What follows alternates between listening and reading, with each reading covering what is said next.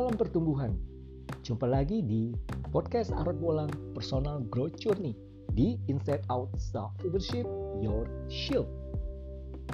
Berbicara kepemimpinan, ini selalu menjadi topik yang menarik. Menemukan apa yang membuat seorang pemimpin dapat maksimal dengan perannya serta bisa selalu performs akan bermuara pada kata self leadership. Menurut Anda, mana yang lebih sulit? Memimpin diri sendiri atau memimpin orang lain? Saya ulangi, menurut Anda, mana yang lebih sulit? Memimpin diri sendiri atau memimpin orang lain? Silakan dalam beberapa detik Anda boleh berpikir dan menjawabnya. Dalam banyak survei yang saya ajukan ke beberapa orang, mayoritas akan menjawab eh ternyata memang lebih sulit memimpin diri sendiri. Nah, memimpin diri sendiri artinya adalah orang yang mempunyai kapasitas diri sendiri atau disebut sebagai self capacity. Kapasitas diri ini berbicara tentang self awareness, kesadaran akan dirinya yang menjadi pribadi yang mudah didekati. Outlooknya akan terlihat sebagai orang yang antusias, berempati, bahkan punya visi. Nah, kalau orang yang sudah punya self capacity, maka dia juga akan mempunyai yang namanya kapasitas yang berhubungan dengan tim. Kapasitas yang berhubungan dengan tim itu bicara apa? Bicara mampu membuat, menetapkan, dan melaksanakan hal-hal yang bersifat strategik Lalu dia menjadi komunikator yang efektif yang mampu mempengaruhi timnya, menggerakkan mobilitas timnya untuk mencapai tujuan bersama. Ingat, leadership is about influence. Lalu, bicara juga tentang menetapkan tujuan, mengelola waktu, bernegosiasi, bahkan mampu berurusan dengan anggota yang paling sulit sekalipun beberapa waktu ini saya coba untuk merenungkan apa sih yang dimaksud dengan the inside out self leadership. Sampai akhirnya saya menemukan sebuah filosofi yang bagus sekali. The inside out self leadership bicara tentang seperti sebuah pohon yang ditanam, pohon yang bertumbuh, kesuburan, kekuatan, kebesaran, kemakmuran dari pohon tersebut ditentukan dari akar yang ada di dalamnya.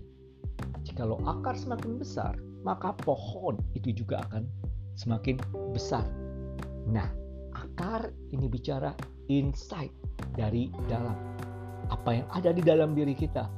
Nilai diri, belief, mindset, dan apa yang ada di dalam ini akan tercermin melalui perilaku kita. Bagaimana kita bertindak, bagaimana kita berkata-kata, bagaimana kita berespon, kita menjadi reaktif atau proaktif, kita lebih konstruktif atau destruktif. Itu adalah tampilan luar. Yang menentukan adalah bagian dalamnya. Itu sebabnya saya sebut sebagai the inside out dari dalam keluar. Insight nilai diri, nilai diri, belief, mindset akan tercermin dalam perilaku yang kita munculkan. Dalam sebuah survei kepada sejumlah responden, didapatkan bahwa seorang leader harus otentik. Dia real, tidak fake tidak mengejar yang namanya reputasi atau pencitraan. Dia punya prinsip, dia bertanggung jawab, berani, dan memberikan inspirasi. Dengan kata lain, leading ourselves is bigger than leading others. Ini yang disebut dengan self leadership. Self leadership bicara tentang akar yang kuat, insight, berhubungan dengan orang lain, mengatur orang lain, bicara tentang perilaku kita yang dinamakan dengan out, inside out. Self leadership berbicara tentang kesadaran diri. Nah, ada satu aktivitas yang bisa menolong kita untuk menemukan our own self capacity, menemukan kapasitas diri. Aktivitas ini sering saya sebut sebagai self leadership shield, perisai dari kepemimpinan diri. Anda boleh mengambil sebuah kertas AVS, lalu gambarkan perisai yang Anda suka bisa perisai seperti Captain America atau Wonder Woman ataupun dalam bentuk apa pun. Nah, bagi empat perisai yang sudah Anda buat dengan sama besarnya. Di setiap bagian, tulislah A, B, C, dan D. Untuk bagian A, itu disebut sebagai strength Strength bicara tentang kekuatan, kemampuan. Nah, tulislah dua kemampuan kepemimpinan yang Anda lihat, Anda rasakan, Anda sudah miliki. Saya ulangi, di bagian A tulislah strength, yaitu dua kemampuan kepemimpinan yang dimiliki. Bagian B bicara passion. Bagian B Tulislah passion. Passion adalah sesuatu yang saat ini paling kita suka kerjakan. Tulislah dua hal yang paling Anda suka kerjakan. Lalu, bagian C bicara tentang value, nilai. Nah, artinya di bagian C ini tulislah dua nilai yang mempengaruhi bagaimana Anda bekerja. Misalnya, tepat waktu adalah salah satu nilai Anda.